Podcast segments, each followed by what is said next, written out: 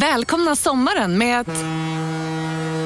Res med Stena Line i sommar och gör det mesta av din semester. Ta bilen till Danmark, Tyskland, Lettland, Polen och resten av Europa. Se alla våra destinationer och boka nu på stenaline.se. Välkommen ombord! Demideck presenterar Fasadcharader. Dörrklockan. Du ska gå in där. Polis? Effektar? Nej, tennis tror jag. Pingvin. Alltså jag fattar inte att ni inte ser. Va? Nymålat! Men det var många år sedan vi målade. Demideckare målar gärna, men inte så ofta. Hej, Susanne Axel här. När du gör som jag och listar dig på en av Krys vårdcentraler får du en fast läkarkontakt som kan din sjukdomshistoria. Du får träffa erfarna specialister, tillgång till lättakuten och så kan du chatta med vårdpersonalen. Så gör ditt viktigaste val idag, lista dig hos Kry. Hallå, kul överraskning. Här får du ett helt Dela Arte alldeles gratis här ute i kylan. Och om du signar upp dig innan fredagen den 26 februari så får du en hel månad helt gratis. Och vet du? Från och med nu flyttar dessutom Dela Her Story in i värmen så det blir alltså Dela Pappa, Dela Arte och Dela Her Story gratis i en månad och sen bara 29 kronor i månaden. W-O-W. Gå till underproduktion.se och signa upp dig och sen är det bara att lyssna i poddappen precis som du gör med Della Sport. Men eh, nu kan du lyssna på Della Arte. Det blir faktiskt himla kul den här gången.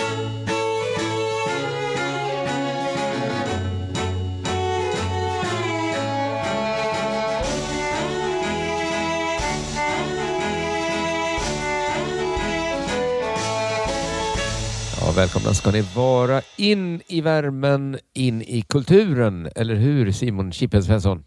Ja, vad mysigt det är här. Eh, visst är det.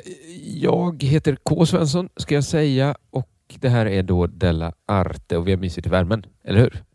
Ja, vi har mysigt i värmen ja. Ja, eh, nu kan jag inte göra det. Jonathan har ju en nästan perfekt övergång där han börjar prata om värmen.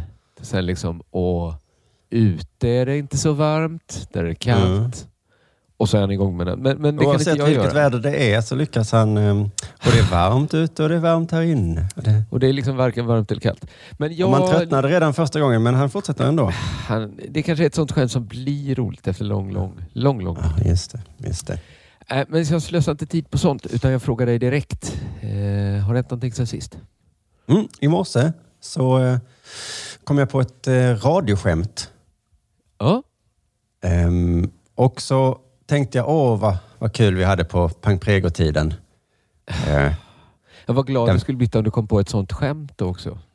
ja, just det. Jag tror att det hade passat jättebra där. För att visst höll du, var det du och Jossan eller var det jag? ju? Jag har för mig att det var du och Jossan som spelade in när hon fes och så. Nej, det skulle jag aldrig ha gjort. Nej, det låter Gud, inte det det likt dig. värsta jag... Men det låter likt Jossan i alla fall. Ja, Jag är helt Okej, säker det på att låter vi hade en likt, knapp Mer likt Jossan. Ja, men det var väl ett det sånt stod gener- fis. Ja, men det, ja, det ja. Men det var ju ett sånt generiskt ljud från ljudarkivet väl? Som Jossan tryckte på alltid ja. Ja, hon tryckte på den ofta. Och jag har för mig att hon faktiskt spelade in någon fes också, så att det skulle bli extra kul. så gjorde hon, det tror jag inte, och jag var inte inblandad. Du är sån socialdemokrat nu som Kan du är, slänga en sån här bomb? Skriver om historien. Så, ja, ja, nej, nej, fisa höll vi inte på med. Det tror jag Nej. absolut inte. men, men jag kan vi har ju absolut utvecklat- inte tänka. Men Nej, det slog mig i morse då, Jag hade då. redan utvecklats då Simon. Jag hade inte spelat in. Och Jossan, det är så himla Du får fråga henne nästa gång. Jag, jag vet att hon gjorde Jag ska det. träffa henne imorgon. Ja, Ska bra. fråga henne. Gör det.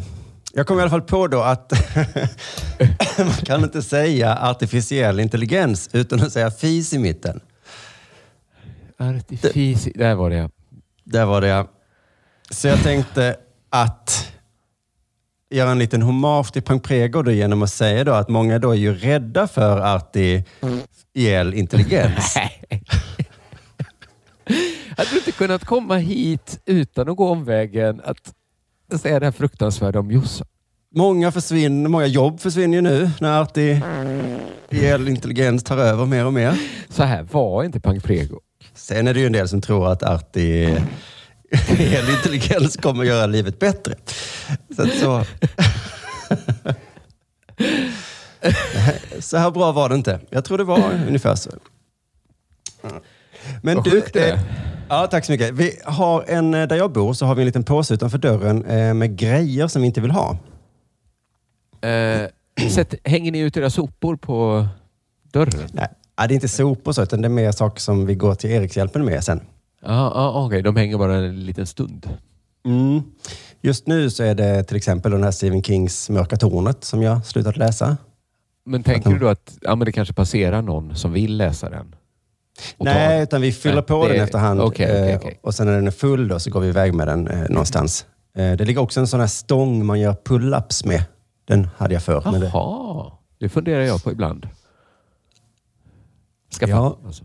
I vår nya lägenhet så är alla eh, vad heter det, dörrkarmar för små. Ja, jag tänker att jag aldrig skulle göra det, men att man kunde, barnen kanske kunde göra något med den. Man kunde Ja, hänga men romerska precis. ringar eller något. ja, men, jo, men den är ganska kul.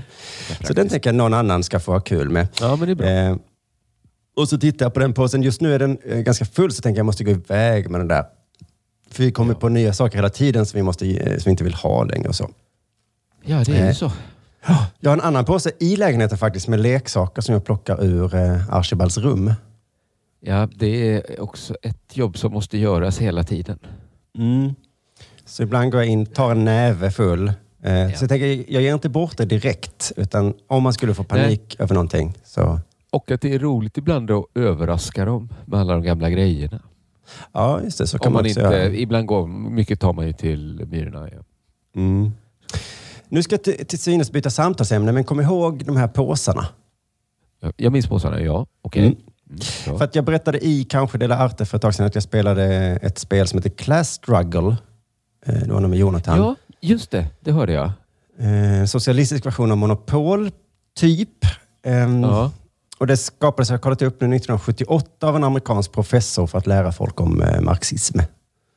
Det låter ju som en bra och självklar idé att någon ska få den. Mm. Men ska alla och så var det- då? Nej, man spelar marxist mot, eller socialist mot kapitalist. Ja, okej. För i Och vi, Monopol är det bara kapitalister som tävlar. Ja, just det, den bästa. De har mest tagit in en socialist också. ja, och så kan man vara student och man kan vara typ tjänsteman. Och då får man skapa en allians med antingen socialister eller eh, Ja, ja. kapitalister. Så. och det var lite tråkigt då, för att alla sådana här kort och rutor eh, var så superlånga texter då med så här skriva på näsan marxism. Ja. Eh, det var någon som var något i stil med, för jag var då kapitalist och då fick jag ett kort där det stod något i stil med att jag tyckte synd om mina anställdas barn som hade fått cancer. Ja. Och då blev jag av med två credits för att i ett kapitalistiskt samhälle så ska man bara ha känslor för folk i samma Aha. klass. Du hade... Okej, ja, det är verkligen... Ja. Mm. Jag fattar. Alltså, I spelet kanske det är så då? Du får tänka så kanske att... Ja, men Eller? det var just att man skulle lära sig hur kapitalismen funkade och hur Att socialismen man är funkade. liksom en robot så. Förutom sin klass. För det var, varje ruta var liksom antingen är den bra för socialister eller är den bra för kapitalister. Då. Och Ja. en ruta var att eh, det stod något increase attendance at the sports. Att det var fler och fler som gick på sport. Och den var dålig för socialisterna då. Så det, Men alltså, Det- tänker du så... Är du så kritisk mot monopol också? Att, ja, då är man en kapitalist. Då ska jag liksom kräva dig på så mycket pengar bara för att du varit på Norrmalmstorg. Eller Nej, liksom- men här var det så tydligt så. ehm, Ja, det alltså kanske är det här- politiska, att det är... på den här rutan då, att många går på sport, då eh, förlorade jag pengar eller credit som det hette då, om jag, var- om jag var socialist. Om du vann investerat i- credit. Nej, inte investerat. Det var bara så. Så det här Ja, händer. Okej, ja, men det låter ju tråkigt om man bara ska dra kort där det står konstiga saker som händer. Ja. Ja. Men det lärde jag mig i alla fall då, att socialister inte gillar när folk går och kollar på fotboll. Det, det, hade Varför jag. gör de inte det? det är nog att, de dumt, att det är något dumt nöje, tror jag. Att, ja, ja, att de är så arbetsamma så att de tycker det är liksom slöseri. Ja, man borde kämpa Man borde kanske... eh, för någonting i alla fall. Ja, ja, Men i alla fall, någon dag efter jag hade berättat om det här spelet då, så fick jag ett mejl av en lyssnare till eh, Della. Eh, och den här lyssnaren ville köpa Class, Class Struggle av mig. Ja. Och då googlade jag ju direkt eh, vad det säljs för på internet. Satt du på en kultklassiker? Ja, jag skulle nästan säga det att eh, det låter som en kultklassiker. Class Mm. På Ebay säljs det mellan, för mellan 2 och 5 000 kronor. Ja, det är bra. För Det ett är bra, brädspel du tänkte slänga. Kanske. Ja, och så mycket oj, för, att förekom lära, jag. för att lära folk om marxism. Va? Det är nästan tvärtom det här va? Att Ja, när det men är det brist kanske är på just- något så går priset Ja. upp. ja, det är sant. Så eh, tack då Class Struggle för att vi fick den här enkla lektionen i kapitalism och vad som är så bra med det då. Och då fick jag ju en direkt sån känsla att nu vill jag absolut inte sälja det. Nej, nej. De har ju också bevisat en sån marxistisk tes att, att allt blir en vara. ja, till slut. Det var ju också en vara redan. En billigare Ja. vara. Bara. Just det. Men det är ju lustigt för att det är ganska fint skick också det här spelet jag har. Det har bara stått där. Aldrig spelats nästan. Men ko- kommer du vilja sälja det ens på Ebay nu? Eller vill du bara äga det Nej, Nu nu? vill jag bara äga det. Vill du köpa Det till på. Ebay? vill du hitta Ja. något så Monkey Patrol, ett gammalt brädspel från... Att du ska börja samla på gamla knäppkultiga brädspel. Åtminstone tänker jag samla på just den här grejen jag har. Jag vet inte om jag kommer spela det mer gånger, men jag kommer i alla fall inte göra mig av med det. Nej. För att det är värdefullt. Folk vill ha det här nu. Det var tydligen någon eh, post på, jag fick kolla upp det på, på Reddit för något år sedan, som hade skrivit om detta och då blev det jättepoppis. Men kan inte UPs kontor i framtiden vara något sånt ställe som säljer sådana gamla kultiga brädspel och serietidningar som du gillar och sånt? Black metal-skivor. För så Ja. är ju Larrys Corner i Stockholm. Det känns så um, trevligt. Ja, det är trevligt ja, att de säljer Ja. av. Ja. Men nu har jag ju mest ett spel då. Ja, men mycket tror jag problemet är att man kommer inte vilja ha det hemma. Nej, men inte vilja ha just så många kultiga brädspel eh, hemma. Just det. Men, men tänk att kapitalism funkar så också att det är liksom den här tråkiga, hemska grejen. Den, ska jag kasta den eller? Och sen, nej vänta, andra vill ju ha den. Andra, nej, då vill Då, jag... måste ju, då vill jag också ha den. Men det pratade vi om i, i ett eh, Della Pappa för länge sedan. Så här mimetiska begär. Att det är så tydligt när man ser det på sina barn. När man har, alltså Ja. Jättemycket när man har barn i samma ålder också. Att, att bara att någon vill ha någonting är verkligen en källa till begär hos en annan. Just det. Det det, är här, det är märkligt att se en psykologisk teori funka liksom, som en klocka framför en. så är det ju inte med så här Oidipus-teorin. Att man ser den verkligen manifestera sig framför. Men just mimetiska begär är nästan svårt att missa om man har barn i ganska lik ålder. Just det. Och, men med barn då kan man ju tänka så, åh de är så, de är så dumma. Men nu händer ju det här mig Ja, i realtid. jag gick in på telefonen, såg priset och bara, jag vill, kommer och jag aldrig... kan ändå inte jag, gå emot kraften. Jag känner Nej. till den. Jag liksom förstår den. jag tycker den är Kan fånig. Jag kan inte det. Och kommer du ihåg påsen utanför min dörr? Ja, ja det är de... eh, Nu ska det tänk knytas om- ihop här påsen. Tänk om de sakerna plötsligt blir åtråvärda av någon. Ja, Kanske ska ta in de här grejerna och spara dem. Är det hårdens första tanke? Alltså det är där hjulet liksom svänger till lite och den Ja. hamnar i fel bana. De har ju inte fel hårdarna heller i Nej, så- det behöver inte vara det som är problemet. Att Nej. de har fel i sak. det kan bli värdefullt liksom, Pull-up-pinnar, de kanske blir jätteåtervärda när man minst anar det.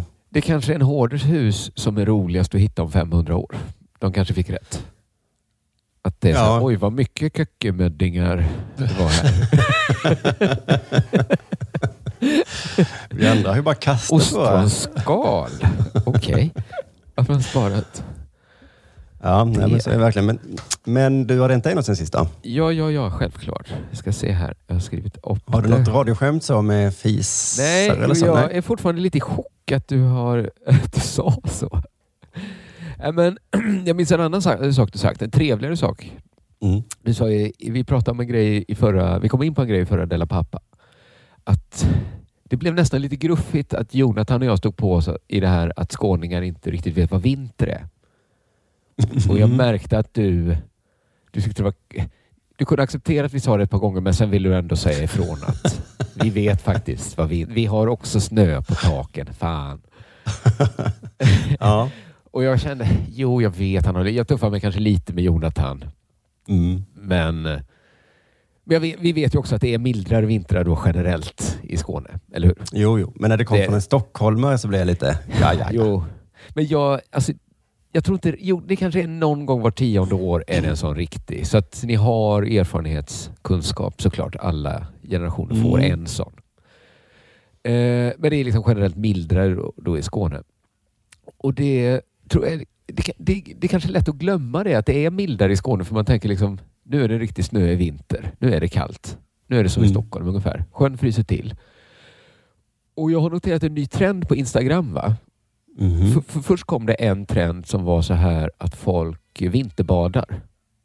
Har du sett det? Mhm. Att hela den här vin- det var som när Zoom kom. Helt plötsligt så använde alla bara Zoom. Helt plötsligt så... Folk kanske alltid har vinterbadat, men den här vintern så bara la alla upp en bild på sig när de vinterbadade. Va? Aha, okej, det har jag missat. Och liksom... All, jag har nog aldrig sett en sån bild utan att de också sagt att det var helt underbart. Det här ska jag börja med nu. Det här var liksom helt fantastisk upplevelse. För Ankan Johansson har gjort detta i flera år. Då. Han har gjort, och Jossan som du skändade innan. Ja. Eh, har just det, hon har också gjort det mycket. Hon har Mm. också alltid lagt upp bild. Men nu upplever jag att det är... Jag såg så här Peter Wahlbeck har börjat vinterbada. Eller har testat Jaha. det en gång och var också liksom helt... Han som alltid är på tvärs annars. Tyckte liksom exakt samma den här gången. Att det var underbart. Mm. Och jag har vinterbadat. Det är Mm. ju en kroppslig härlig känsla. Får man säga. Mm. Eh, och då har ju liksom, då är det ju då att skåningarna har ju också vinter och jag upplever kanske att den här vågen av vinterbadande har kommit från Stockholm framförallt. Att det är det som är det nya, att mycket stockholmare börjat vinterbada och då har jag märkt att skåningarna har gjort en motattack. Jag ser liksom, alla jag känner som är från Skåne eller bor i Skåne har liksom börjat åka skridskor. Jag säger inte att några av er inte alltid har åkt skridskor. Men många av er. Och det är liksom alla, inte bara skridskor. Det är liksom Ja, allt. Jag åkte ju skridskor förra veckan. Ja, såklart. Mm. Det, men du gör det säkert gan, fl- ofta. Ja, men Kanske. mitt första barn var litet så åkte jag mycket och nu har det väl kommit igång igen lite då. Men det är inte barn. bara skridskor, det är också liksom surfingbrädor med segel. Det är liksom massa saker man bara kan sätta skenor på. Och så, Val Westesson är igång kan jag säga. Ja, just det. Han gör mycket konstiga uppfinningar där man ska ut och åka liksom på en skena på is. Bara det liksom är att vara ute på, på en is. Liksom. Mm. Och det är... Det, det är liksom, jag tycker det känns lite oroande tycker jag. Eftersom vi vet att, att det är alla jag känner från Skåne ute och åker skridskor nu. När vi vet att Skåne har lite mildare vintrar, vintrar lite tunnare isar. Alltså, måste ni alla vara ute och åka skridskor på en liksom skånsk sjö? Alltså, jag var ju på Pildammen i söndags. Ja. I princip alla från Malmö var där och gick. Och gick, Gick på och- issem bara. Helt, gick de och- hade lika gärna kunnat gå på vägen. Men de Ja. ska ut för att visa, vi har vinter här. Kolla. Ja. Vi, Men det var väl som att det där, händer ju var tionde år och, eh, och då nu får man väl passa på. på. Mm. Men hur vet ni att detta är en av de gångerna det händer var tionde år? Ni, är isen verkligen så tjock? Det kanske är en sån vanlig skånsk vinter. Det är nio på tio att det bara är en vanlig sketen skånsk vinter. Ja, nu i söndags var det ju en, en mamma och ett barn och ett annat barn som åkte ner. I, i, ner i vattnet. I Pildammsparken, ja. ja. Det påverkar inte beslutet att gå på den isen. Nej. Okej. Nej. Nej, men för jag tycker ändå att det var ju ni skåningar som uppfann att vinterbada. Jag hade aldrig hört talas om Mm. vinterbad innan jag flyttade till Malmö. Eh, Kanske att det här en norrländsk gubbe gör det för att bli ren, hade jag tänkt att det var. men inte så här att något man går på. Jag tycker liksom skåningar har inget bevis. Det är bättre ta tillbaks vinterbadandet. Håll er borta från skridskor. Håll er borta från isen. Ja. Det vill jag säga till skåningar. Så det har hänt sen sist. Nu. Vet du vad? Ja, Ja. Vänta, jag, såg i, jag var i Lund i Stadsparken och där har de, kommunen, fixat en längdskidåkarbana. Ja, men det kan de väl få. Det såg så Det, för det jävla har de på konstigt Gärdet ut. också. Jo, men det var massvis som åkte skidor. Alla hade helt nya skidor som de hade köpt Ja. på Stadium för de här två dagarna som gick att åka skidor. Gud vad jobbigt att ha skidor hemma. Ja. Ja, de kommer ju stå. De Oj, kommer att stå. oj, oj. De kommer att stå, ja. Ja. Ja, ja. Ja. Vad sa du? Eh, är det... Nu, ja, det är dags för det här. Det är dags Della Art. Karin Gunnarsson, vet du vem det är? Eh, Ja, hon är så lite SVT-människa. Eller är det hon kanotisten? Nej, nej det här är ju Dela Arte. Hon eh, jobbade på P3 eller SR samtidigt som vi. Ja, hon, kanske, hon skriver mycket om så här popmusik och politik och sånt kanske. Ja, har lite här allmänt koll på läget. musikläggare då när vi var där. Ja, ja, ja. Okej. Så hon hade ett program på fredagar minns jag när musikläggarna pratade om varför de valt ut de låtarna de har gjort och så. Och så sa de att de gillade låtarna och sådär. Ja, det var Eh. Ja. Och jag träffade henne några gånger som var hon så himla trevlig så att jag tänker alltid på henne när hon dyker upp i media nu. Eh, För nu ja, har men- hon ett annat jobb. Det känns som som- hon gör det intrycket väldigt mycket. Att, eh, Hon är ju Melodifestivalchef nu på något sätt. Jaha. Mm. Ja. Så det var hon som fick fronta den här eh, hårresande idén om att alla låtskrivarna ska vara tvungna att vara till hälften kvinnor. ja, just det. Och eh, var hon som sen fick gå ut och ta tillbaka den för att det var ju en sån himla, himla korkad idé. Jag tror hon är den. Alltså ingen människa är skapt för att framföra det förslaget och sen ta tillbaks det. Men hon är väldigt bra lämpad för att göra det. Ja, men hon är nog likeable, ja, på något sätt. Ja. Just den eh, historien har vi redan pratat om i Arte, både när de la förslaget och när de tog tillbaka förslaget, tror jag. Jag- Ehm, Jag tycker på något sätt att det är lite fi- att just den här nyheten har nästan vänt till något bra. Att då är det inte så farligt om de testar lite idéer. Om det är så här... Man tänker att det är dubbelt dåligt. Men om de har den, Mm. ah, det funkar inte riktigt, vi testar något annat. Då, då, är det då har jag liksom lite mer respekt för det. man har alltid respekt för folk som ändrar sin åsikt, ja. Ja, och Eh. framförallt om det gör dem modiga att testa nya idéer. Ja, just det. Att då kan man Ja, vara men- djärvare ju.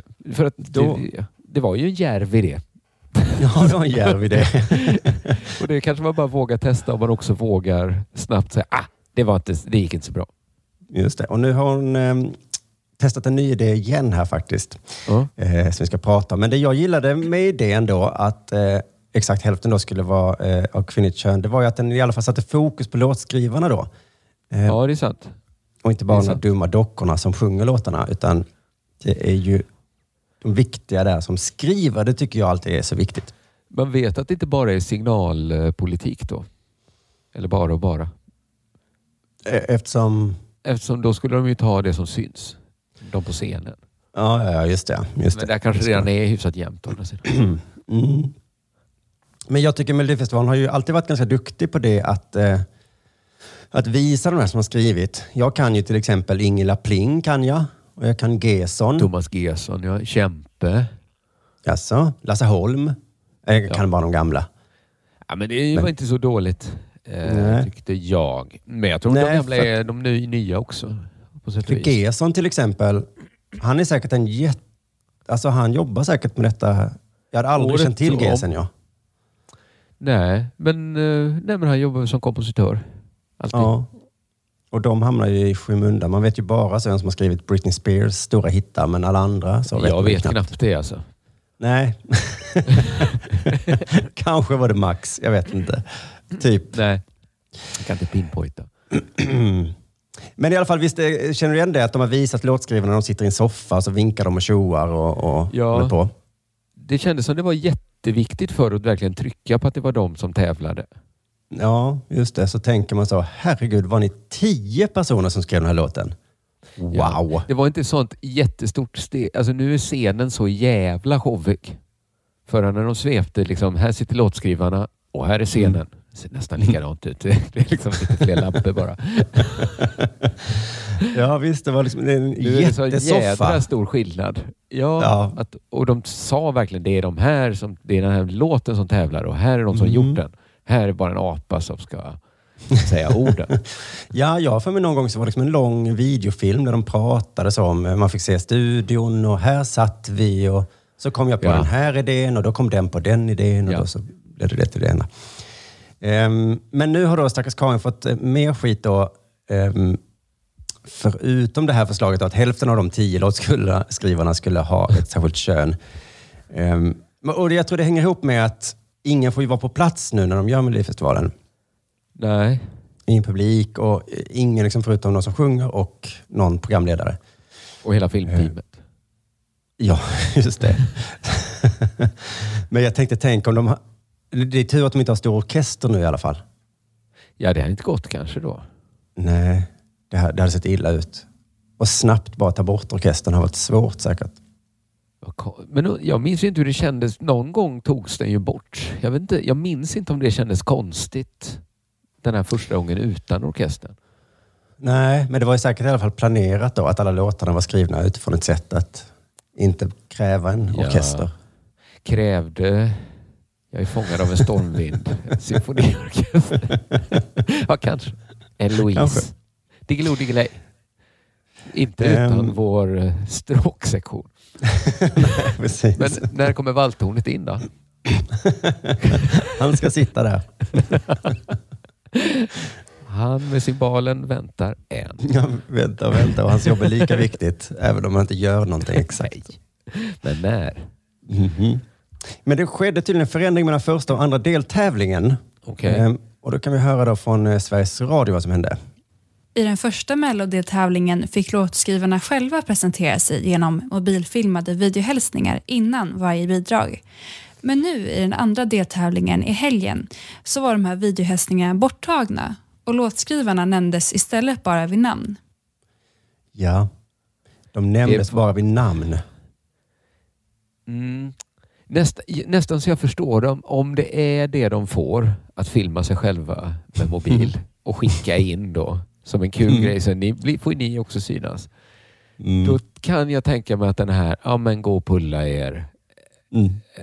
Liksom. Jag gissar också att det såg för i jävligt ut under Ja. den här första Men eh, frågan är, var det låtskrivarna som fattade det? Eller var det... Kände Nej, det- låtskrivarna det liksom att, nej men vad fan är det här? Nej, Kan de absolut inte ens skicka någon med en riktig kamera? Försöker de göra det till en liksom kul grej? Att jag, Ja, nej, vi ska höra en eh, låtskrivare här och det är ju en rimlig kritik att måste jag filma för mig själv med en mobilkamera? Eh, jag är liksom Lena Philipsson viktigare än jag. Mm. Men för att det är Ja. så lustigt, det tycker jag att allt ser för jävligt ut det här året när det är webbintervjuer på Ja, är kvällstidningar det och lite Aktuellt och det de försöker göra då? Att, Att göra folk sitter vid sina skrivbord med, ja, just, med en sån laptopkamera underifrån. Inga lampor. Hyn ser vidrig ut. Ja. Alltså fan, eh, det var sån Zoom-möten, något som jag varit med i i skolan. Alla ser liksom förjävliga ut. Köp en lampa, är mitt tips. Ja, eller, Det kostar en del, men fan vilken skillnad det gör. Ja. Du vet ju det. Ja, titta på mig nu till exempel, så vägen. fin jag är. Ja. Titta, nu stänger jag av min lampa. Ful. Ja, oj, vilket monster. Jag sitter ju Oh. lite emot. Jag, jag är lite ful. Ja, du är lite ful nu, men det är, ju, det ska inte, det är bara jag som får se. Ja. Ehm, Precis. Tack för att du men de tog i alla fall bort de här då, gissningsvis ohyggliga videohälsningarna från låtskrivarna. Ja. Ehm, och Linnea Deb är en låtskrivare och hon tyckte inte om det då. Så hon gjorde ett Instagram-inlägg där hon berättade eh, vad hon tyckte. Så Ja, vi kan, eh, You go. mm, vi kan höra det då. Jag måste få vara ärlig och säga att utan oss låtskrivare hade vi inte haft en tävling. Och det minsta ni kan göra, det är att eh, visa oss. Våra namn syns i en sekund. Och namnet syns i en sekund. Ja. Och Ja. Det är då lite ironiskt då, för då hörde jag detta på radio och så hör man ju det här att hon har någon jävla radio eller tv på i bakgrunden. Ja, Eh, och så lite slappt. kollade jag upp det här inlägget på Instagram och det såg för jävligt ut. Alltså värre än vad jag hade kunnat föreställa mig. Fruktansvärt var det. I fem sekunder så hörde man inte vad hon sa för att det hände något med hennes jävla headset. Hon är världens minst lämpade person att göra en egen video. Och så fruktansvärt. Jag la upp det här i Frukostklubben, en bild på det, så att, eh, gå in och kolla där om, om, om ni vill på Facebook. Det, alltså, och hon kommenterar ju också, här står jag osminkad, men alltså... Ja, Men varför var hon osminkad? ja, Eller, alltså, det det hon får hade- hon ju jättegärna vara, men... Om, Mm. men Om man ska göra en poäng av att man har tagit bort Ja. hennes filmer så... ja. ehm, ja, ja. Eh, man Jag kan tycker väl... det är konstigt slappt åt båda hållen. Alltså det är Ja. slappt att vilja ha videohälsningar. Och det är lite slappt att göra som. Man kanske kan hålla med henne så det minsta man kan göra är att visa dem. Jag vet inte. Jag det minsta man kan säga- göra är att visa namnen en sekund. Det är det minsta Just man kan göra. videohälsning är kanske en av de riktigt svåra konstformerna också. Ja. Jag har ju nästan som, eller jag har som att jag alltid tackar nej. Om folk hör Ja. av sig. Kan du göra en videohälsning? nej, aldrig någonsin. Nej, Det är för förstår svårt att få bra. där förstår jag sociala mediebyråer och sånt som jobbar Ja, med det. Att de behövs. Ja. Ja. Men inte Mm. ens de kanske kan få det riktigt... Jo, kanske lite bättre. Ja. ja, man ska komma ihåg att det här är också Melodifestivalen. Det ska ju vara jävligt glammigt.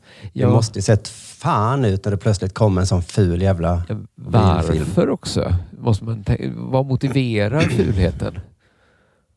Ja, men det är inte bara det att hon inte får lite. synas då, eh, utan det är också känslan av att ha blivit bortvald. För att skillnaden också mellan första och andra var att istället för att se dem så fick man se bidragsproducenter och stylister diskutera låtarna.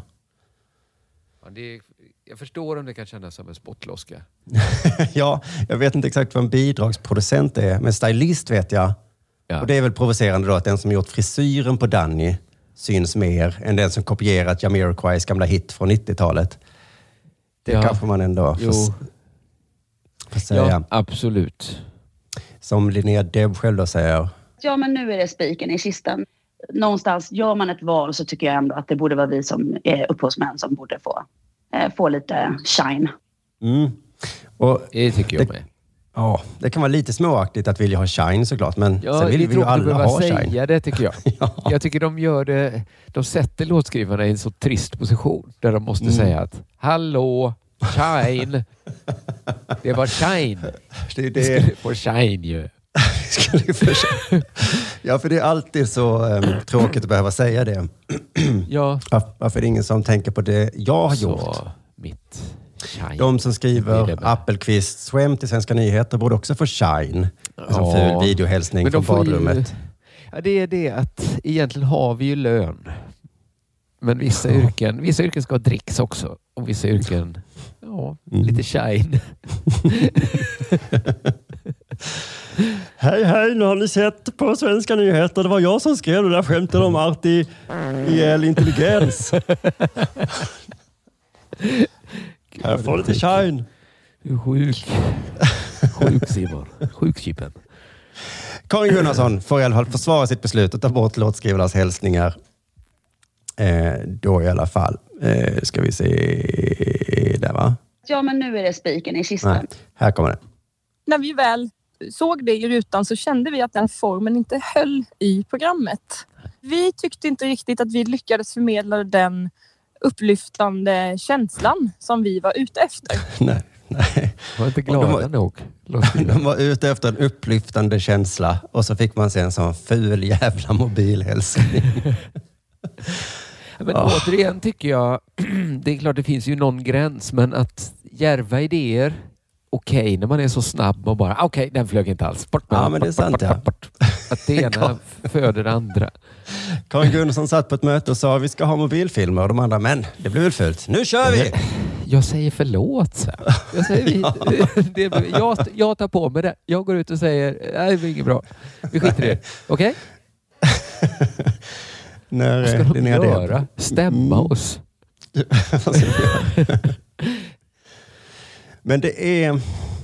Ja, för man kan hävda att det var SVT som gjorde det för slappt, men också att låtskrivarna måste ha känt så här, nu har jag gjort mitt jobb, jag gjorde en jättebra låt, Jag fick nu betalt. gör jag bara en liten film då. De borde tänkt, Ja, de borde det här är också viktigt. eh, Jag som är en påhittig kreativ person. Vad kan Ja. jag göra av det här köttbenet som någon har kastat till mig? Hur gör jag Mm. det kul?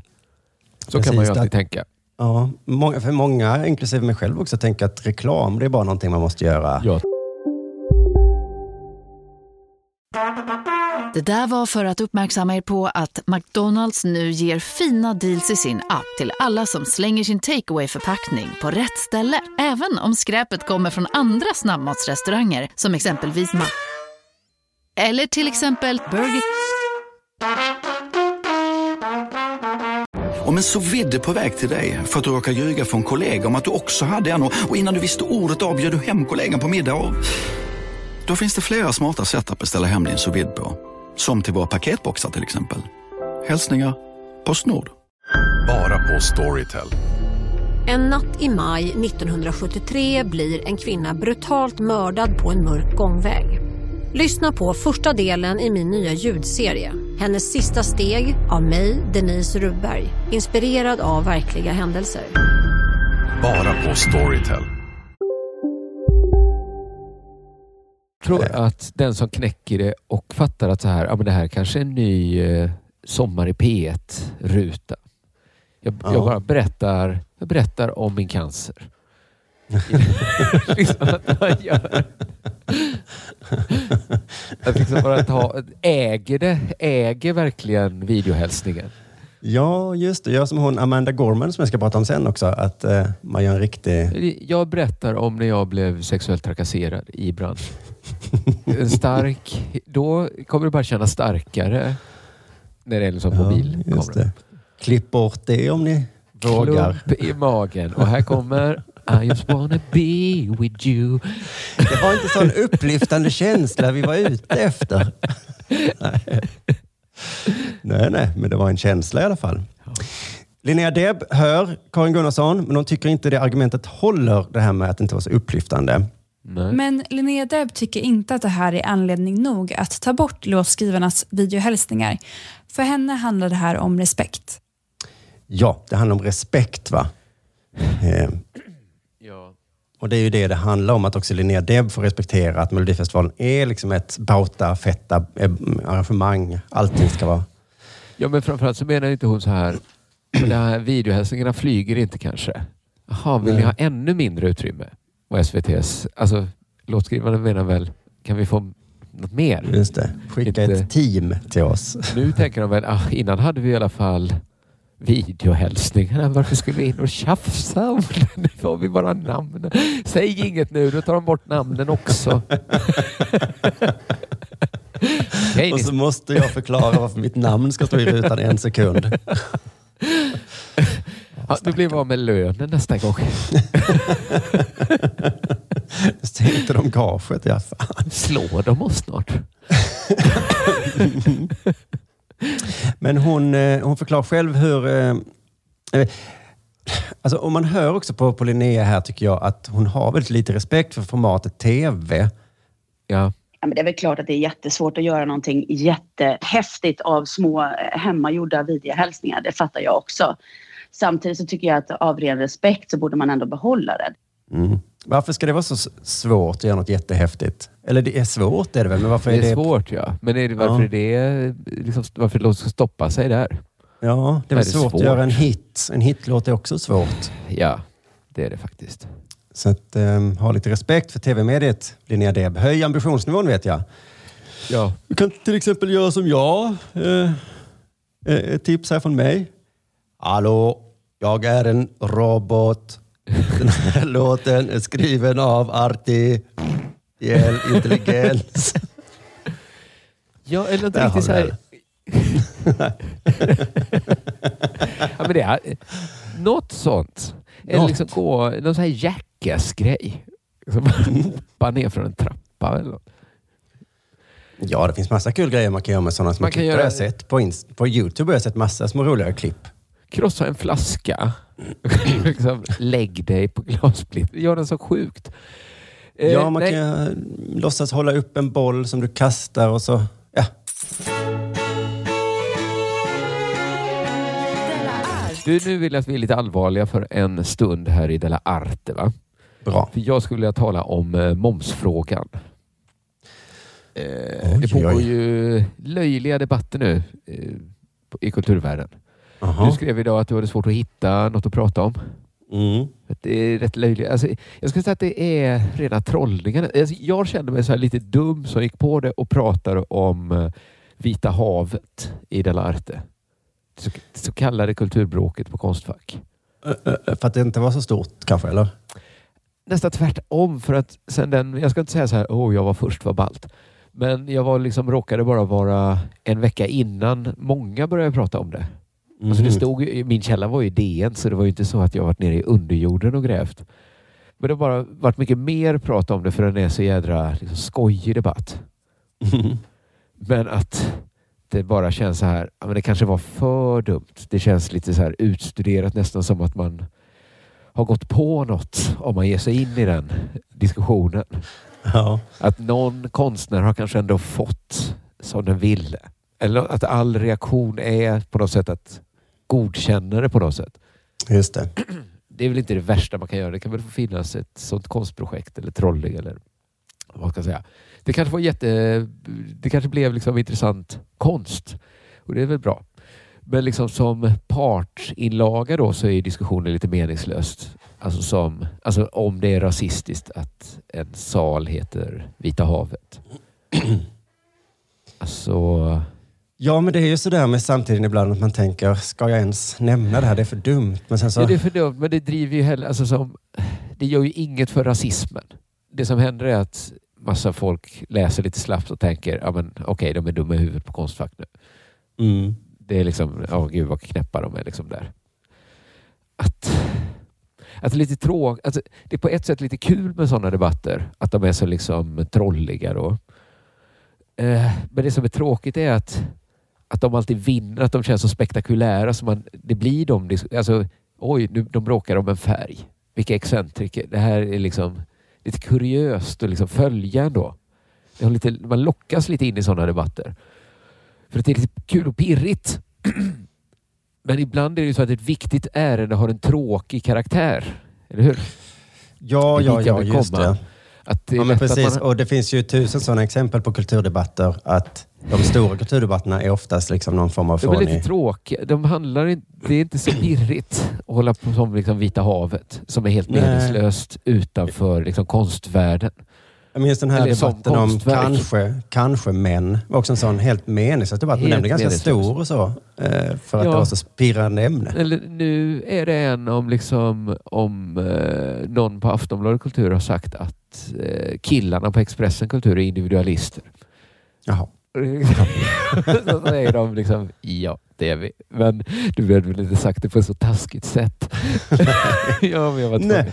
Och den skulle vi också kunna hoppa på då. För att den är så Ja. smaskig och skojig då. det går liksom att kroka upp den på något sätt som, som känns liksom lite festligt eller liksom lite automatiskt kul. Men jag tror liksom momsfrågan istället är en sån som man liksom, det blir aldrig någonting. Nej. För det låter liksom inte som en rolig fråga. Fastän man vet så att kulturpolitiskt så är det en, alltid en viktig fråga. Och ganska ofta så skrattar man i efterhand åt liksom, momsfrågan och vilka effekter den har fått för att man haft liksom en konstig idé. Att det är liksom... Ja, men, jag vet inte vad man ska förklara om momsfrågan. Det är jag som kallar det momsfrågan. Men inom kultur så är det liksom ofta att man har beskattat olika verksamheter olika hårt. Mm. Och att man har liksom kunnat se då det man skrattar åt är till exempel så här att med ekonomiska medel kan en hel rörelse formas. Inte, liksom helt, inte bara ekonomiskt utan estetiskt. Bara av hur momsfrågan är reglerad. Ja, liksom, hur den, ja. alltså att, det är alla förklaringar jag har hört är att gamla dansband ser så jävla knäppa ut. Det har på något sätt med momsfrågan att göra. Liksom.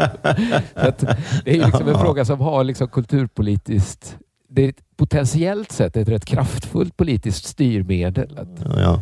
att man kan liksom, det påverkar ju också liksom utfallet av kulturen. Okej, men vad är förklaringen till dansbands... Ja, men att, eh, jag tror att kläderna var tvungna att eh, vara liksom helt självklart några scenkläder. Ja.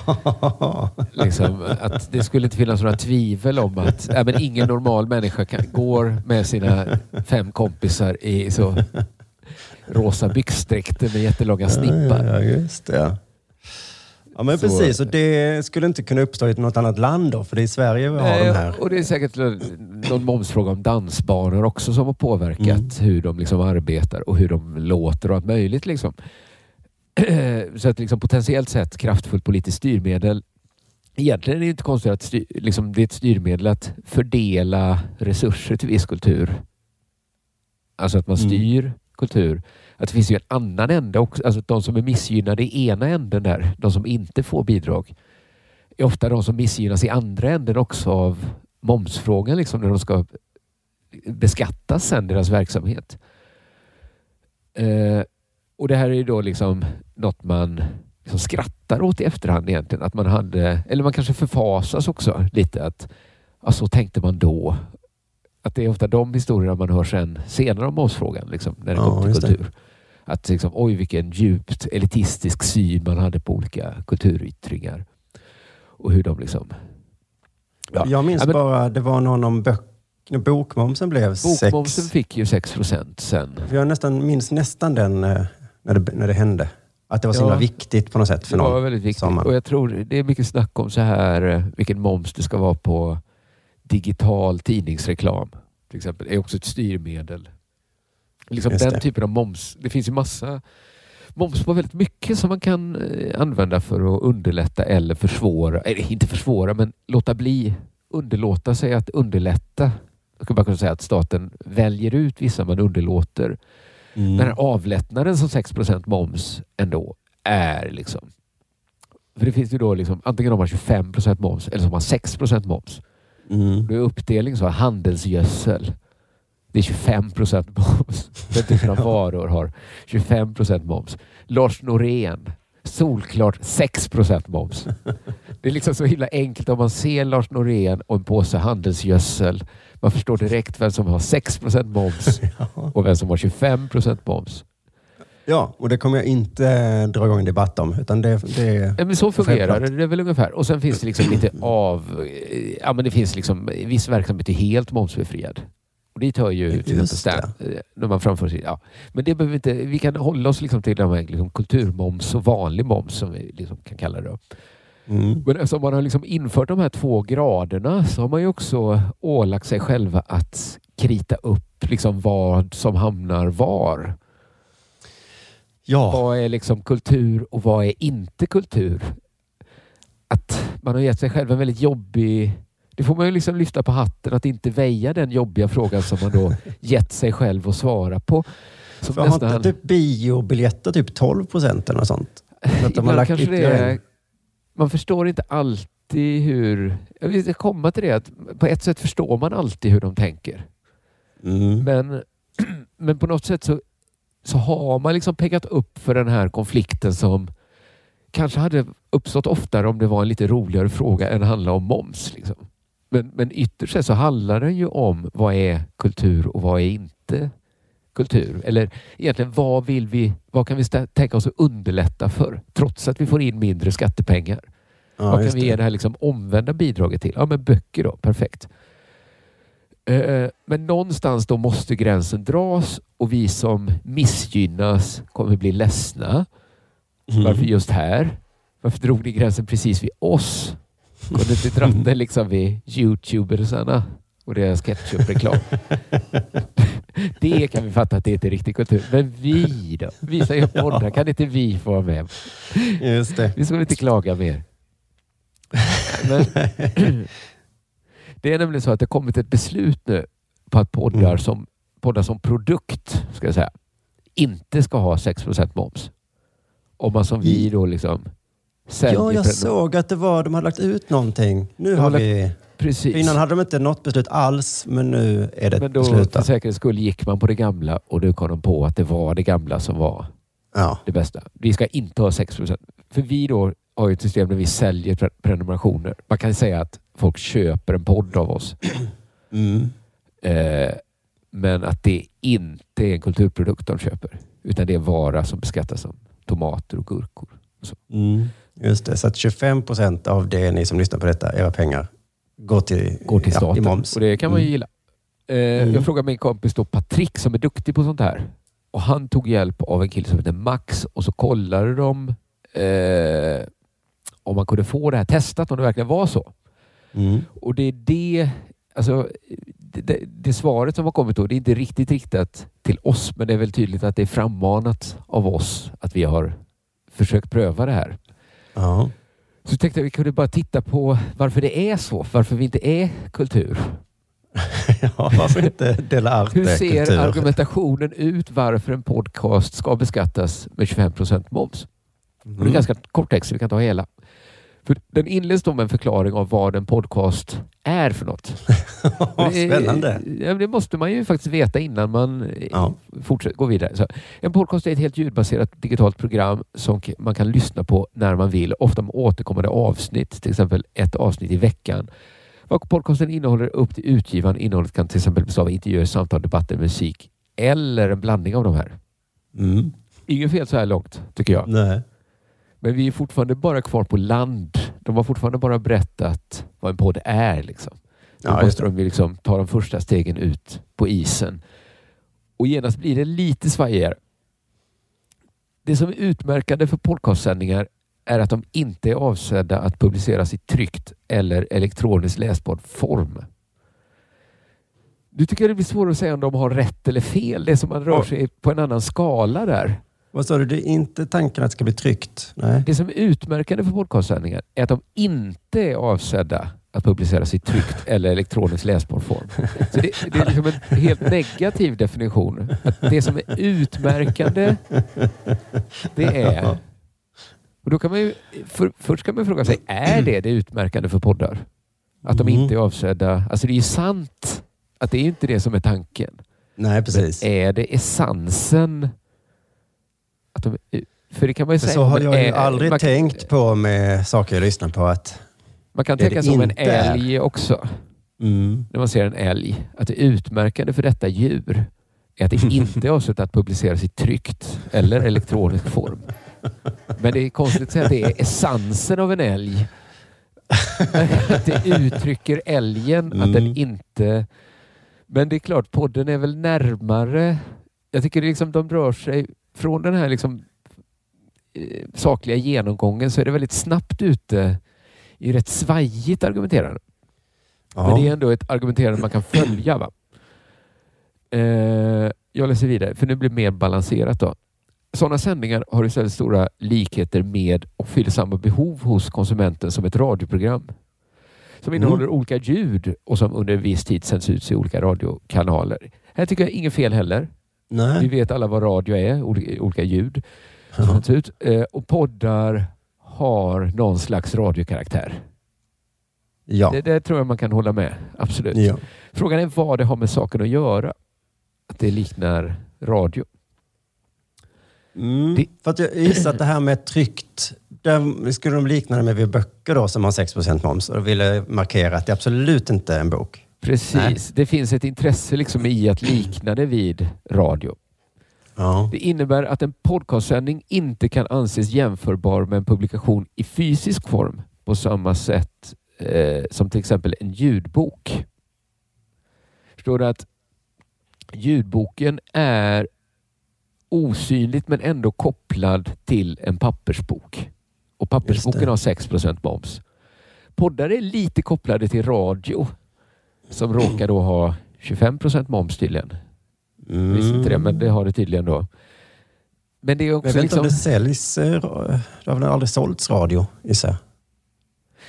Ja, men man säljer som produktionsbolag säljer man ju ett radioprogram till SVT. Men jag har ju gjort det, men då har jag lagt på 6% moms. Men det spelar... Ja, vi, låt oss säga då att det är 25 att det är, att det är viktigt att det liknar radio. Att det förhåller sig till radio på samma sätt som en ljudbok förhåller sig till en bok. Haltar lite Ja. där. För att en ljudbok och en bok är ju samma text. Här är Ja. det mer att medierna liknar varandra. Ljudfil och ljudfil. Medan, och att många människor som jobbat på radio också gör. Men De osynliga trådarna ser liksom lite annorlunda ut än de osynliga trådarna mellan ljudbok och bok. Va? Ja visst, men okej, jag är ändå med argumentationen. Jag kan köpa det. Man kan tänka sig att man är på ett bröllop, man berättar att man jobbar med poddar. Någon säger, Ja. jaha, lite som bok då? Nej, då tänker man vilket dåre. Ja, lite som radio. Ja, det var lite mer. Men du jobbade menar- med ljudbok. Det är lite som bok. Ja, det är lite som bok. Ja, just det. Det är mer som bok, ja. Men hörru, ljudbok och podd, det är inte likt. Nej, ljudbok är lik bok och podd är lik radio. Ljudbok och podd är inte likt. Där finns inga trådar. Det är inte, det är inte likt. Det finns inga osynliga momstrådar mellan ljudbok och podd. Eh, och det gör att eh, eh, ljudboken då får boksmoms. Helt enkelt. För att det går Just de här det. trådarna där då. Mm. Trots att Eh. man lyssnar på det precis som en podcast. Ja. Mm. Eh, ska vi se, sa jag det? Det Vi skulle samma... kunna då, om vi skulle vilja komma undan här, att vi transkriberar. Det finns säkert dataprogram som gör det, våra poddar. Ja, och ger ut som bok. Men då är ju inte tanken först att det var skulle vara en bok. Nej, ja, men det står vi- också liksom att en del av argumentationen är ju att, alltså att podden har så stora likheter att det är liksom behoven hos konsumenten, att det är de likheterna. Men Ja, där just skulle det. man ju också egentligen kunna argumentera att behovet hos konsumenten när den lyssnar på en ljudbok eller en podd kanske är ganska lika. Att det inte Mm. det, bok är kanske något, alltså när man står och diskar så är det kanske inte bok, alltså då kanske podd och ljudbok är mer utbytbara behovs...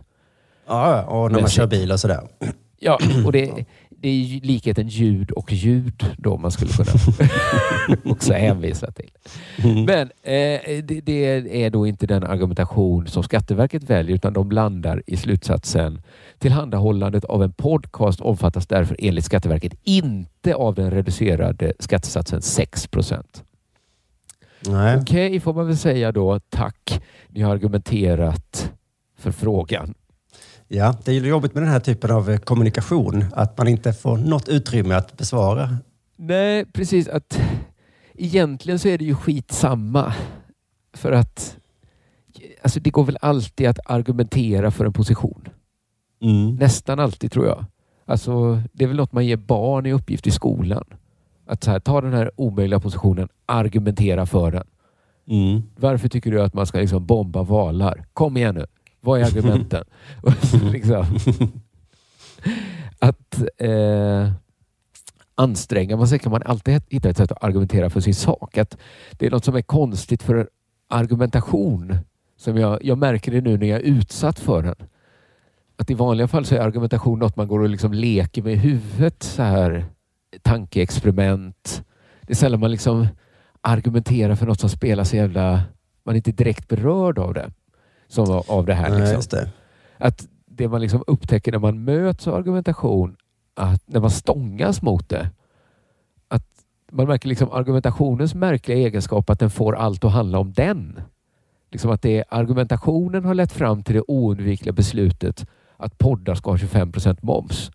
Så får argumenterande en att tänka liksom. När det i själva verket är så att någon vill inte något och det är det relevanta. Och sen har denne något liksom argumenterat för den positionen.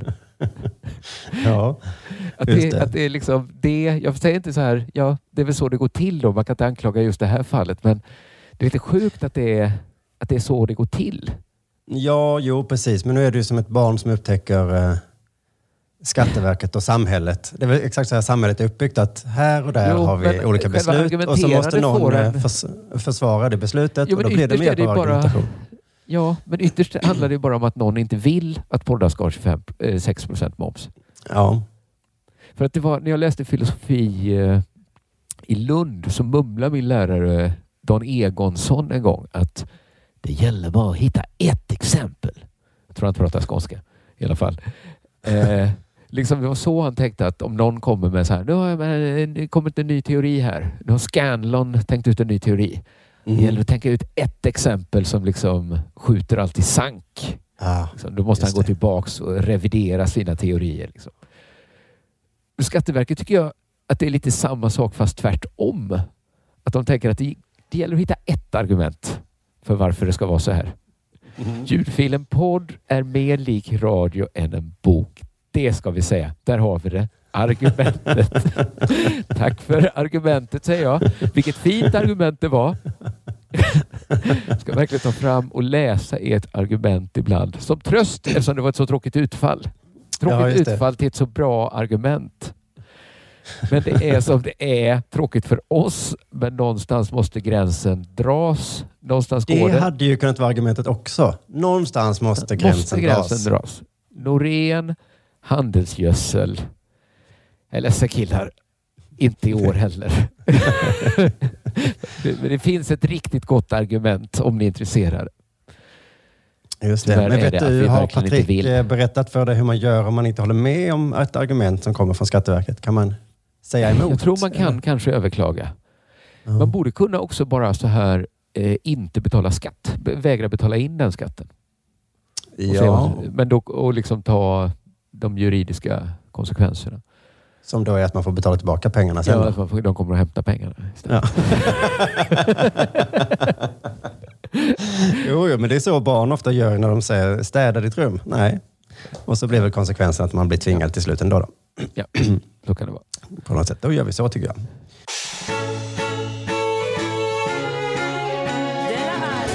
Jo, en sista gång kanske ska vi prata om Amanda Gorman. Som Ja, vem är nu Mm. detta?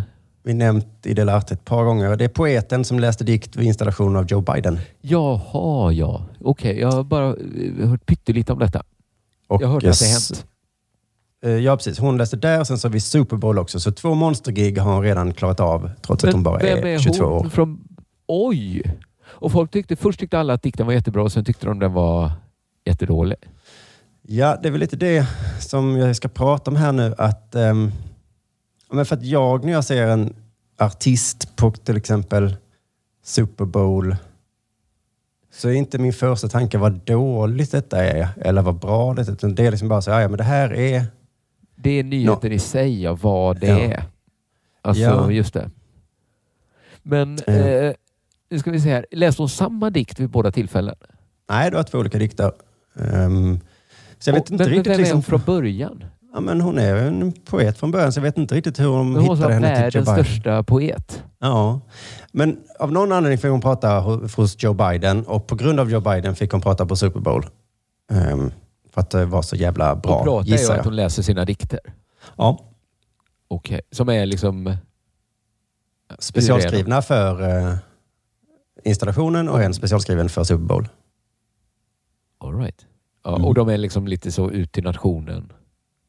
Mm. Den första där med var ju handlade om demokrati och så och den andra handlade om att hylla hjältar som var, jobbade inom vården och sådär. Ja, all right. All right. Mm.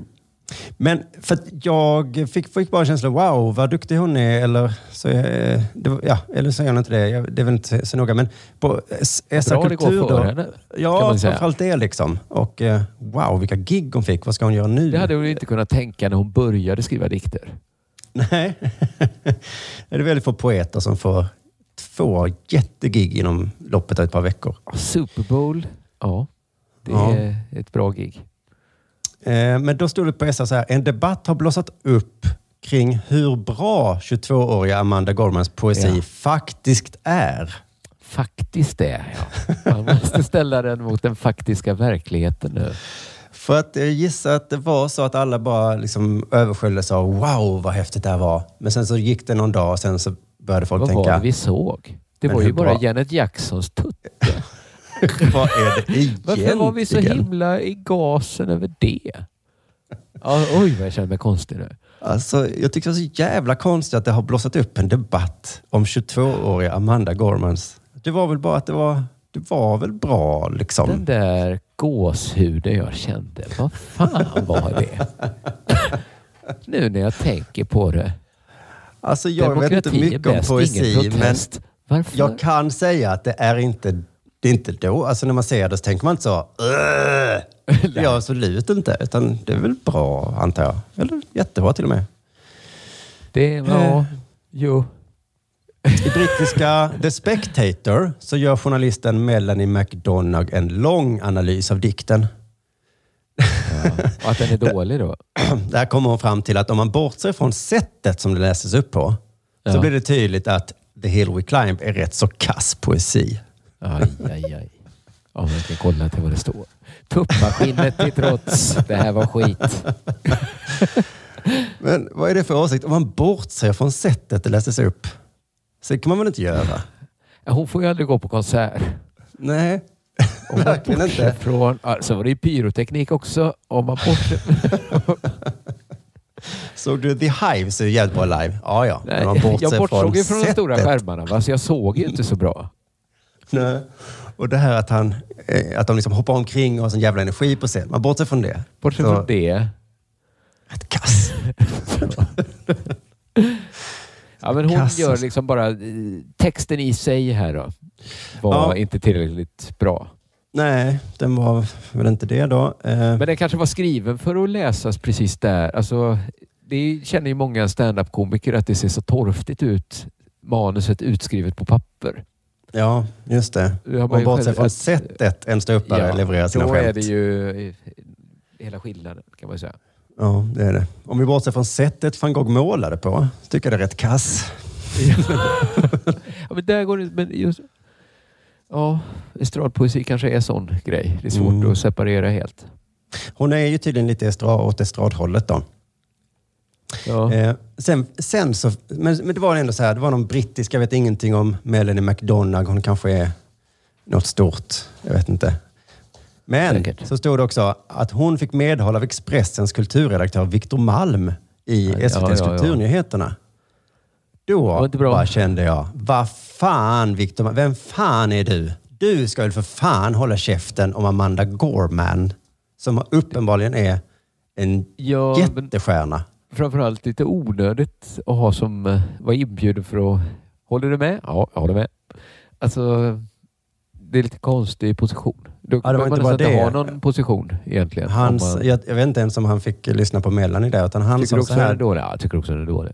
Ja, men då kan Alltså, vi nästan vara säkra på att den är, dålig. Han säger så här. Det var ganska många banaliteter om demokratin och ljuset som besegrar mörker. Jaha, jaha. Det skulle varit lite svårare. Alltså banaliteter, Victor Malm. Vem fan är du? Så såg jag klippet på SVT. Vet du vad som är mer banalt? Victor Malms utseende. Fy fan Oj, vad han oj, ser oj. banal ut. Hans klädstil och röster. Vi kan, vi kan Lite ha en skoj, banalitetstävling här Aj, aj, aj. mellan då Victor och Amanda. Jag vet inte. Jag, jag tyckte det var jättebanal. We've seen a force that would shatter our nation rather than share it, would destroy our country if it meant delaying democracy. Vem, vem är den banala här? Jag tror Victor, du ska inte gå upp i en tävling mot Amanda Gorman som har liksom Nej. star quality rätt över hela sig själv. Så kommer liksom en ful, Oh. torr liten men- skorpa. Banalt, banalt. Ta livet av dig hellre än att stå... Nej, fy fan. Det var det sjukaste jag hört. Ja, du är, du är folkets röst Simon. Folkets röst. Det Ja, men jag bara du. tänker, ser man ut och låter som Victor Malm ska man fan passa sig för vem man Ja, kallar det är rätt. banal. Det är bara, sen så kanske han har stort herrarna. intellekt. Det är mycket möjligt, men det var inte det. Det är sånt som gör att saker har olika momsskatter. Va? Momssatser.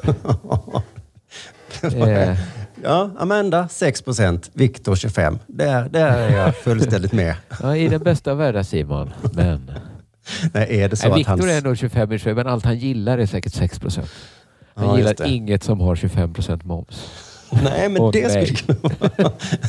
Allt i hans hem har 6 procent moms. 6 procent momsmannen köper aldrig något. 25 procent. Så skulle jag vilja... Ja, men det hade jag respekterat ändå. Eh, Folk som Och full ut. semmeldagen så går han och köper en biobiljett för 12 procent moms. Det är lite sinnigt. Ser ner lite på folk som sitter med grädde i mustaschen och bara pff, 25 procents människor. Det är- Usch. Usch ja. Nej, nej, nej. Ehm, det var allt för dagens Dela Arte då. Ja, det var inte dåligt du. Nej. Vad mycket man får. Vad mycket man får ja. För 29 Och kronor i vad lite månaden. vi får. Vad mycket staten får också. ja, tänk inte på det. När man börjar tänka på moms så blir man alltid deprimerad. Och ni undrar, eh, det kanske är bra nu också i kristider att staten får, tar in lite. Går det till vaccin det. så är jag jätteglad. Ja, eller till, Vänta kul- till- kultur då som inte är oss, så blir jag också glad. Blir, ja, Okej, då blir jag lite glad. Men jag tycker, lägg pengarna på vaccin nu och så kan ni sänka momsen efter sommaren. Efter sommaren, ja. Ja, men det är bra. När ekonomin är igång igen. Ja, precis. Man får dra sitt strå. Eh, tack för detta. Tack Kaj.